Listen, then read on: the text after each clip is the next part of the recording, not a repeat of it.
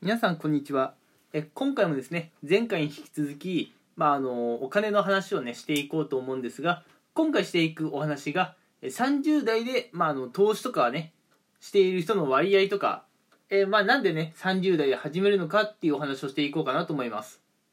うん、でその前にねちょっとだけえ1個大変申し訳ないんですけどもちょっと訂正したいなと思っていて前回ね20代っていうところでお話をしたんですけれどもえー、ちょっとまあ、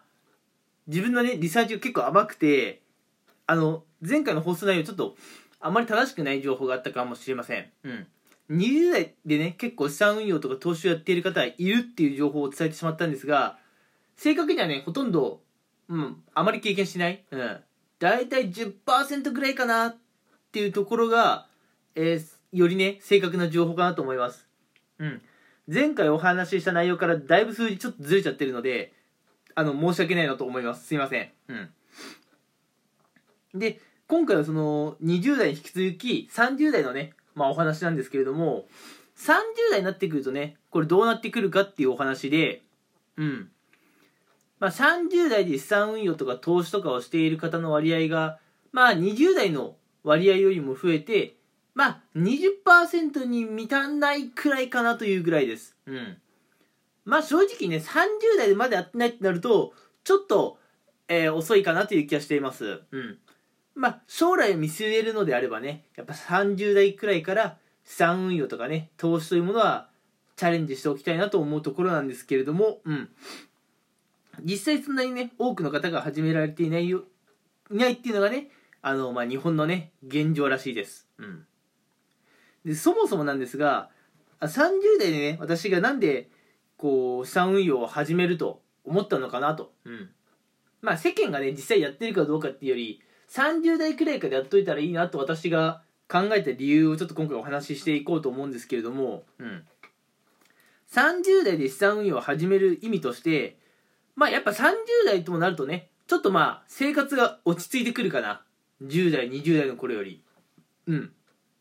まあそうするとね、将来のお金の問題をね、真面目に考えるようになってくると思うんですよ。うん。ってなって、じゃあ将来お金を蓄えるためにどうしたらいいか。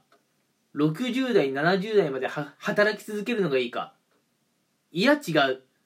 資産運用をやろう。そういう思考になってくるんじゃないかなと思うんですよ。うん。だからね、うん。あの、ちょっとまあ、落ち着きを見せ始める30代ぐらいから、資産運用とかね、投資を始める方が増えてくるのかなと予想してました。うん。で、しかもやっぱ30代になってくると、まあ、大きなね、えー、イベントがいろいろあるかなと思います。うん。例えば、私みたいにね、男性の方であれば、男性は大体28歳から29歳が、あの、結婚のピーク。うん。あの男性の中でね28歳29歳で結婚される割合っていうのは結構多いんですよ。うん。なんで2829まあ最近はちょっと晩婚化が進みつつあるので30代の方にもねえー、まあ結婚される男性の割合増えてきていますけれどもやっぱ結婚費用がね発生するとなるとうんやっぱ30代くらいでお金の心配をしている人が増えてくるかなというところですしもし仮にねまあ、20後半とか30前半で結婚とかされるとやっぱお子さんが生まれるのも30代くらいかなと思思います。うん、でやっぱお子さんが生まれてくると、まあ、将来のね養育費そういったものを考えてあやっぱりね会社からの給料だけじゃダメだと。資産運用とか投資を始めないといけないなと。そういうふうにね考える方が増えてくるんじゃないかなと私はそう思ってましただから30代で資産運用とか投資をする方が、えー、結構増えてくるんじゃないかなと思ってましたし、それくらいからね、まあ、始めてみるのがね、私はおすすめかなと。うん。まあ、早いに越したことはないので、20代からね、やれていればなおよしっていう感じだとは思うんですが、うん。何せね、こう、元手が少なかったらお金は増えないので、まあ、無理して20代から始める必要があるかって言われると、それもちょっと疑問ですけどね。うん。ただなんでね、まあ、30代になると、まあ、ちょっと落ち着いてね、将来のことを考えることができるようになるということからね、まあ、30代くらいから、まあ、資産運用を始める人が増えてくるのかなと。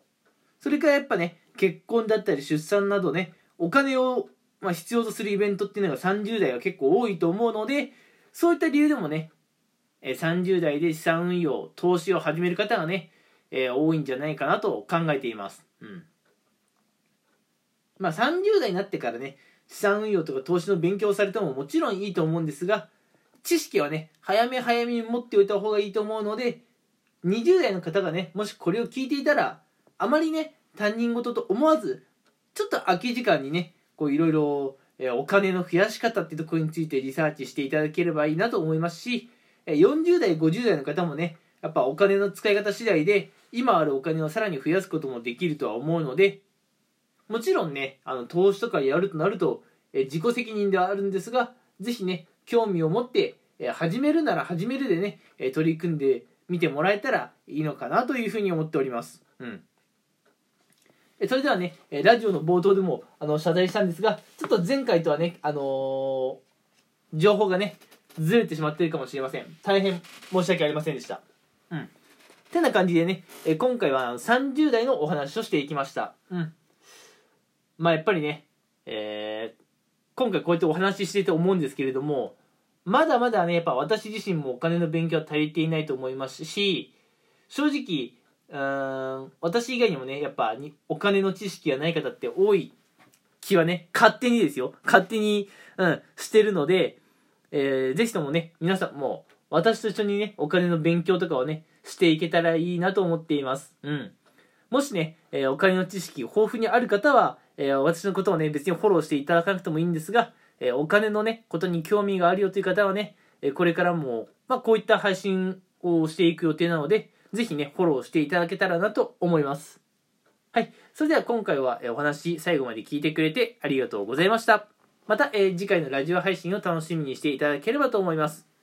それでは今回はこの辺でありがとうございました。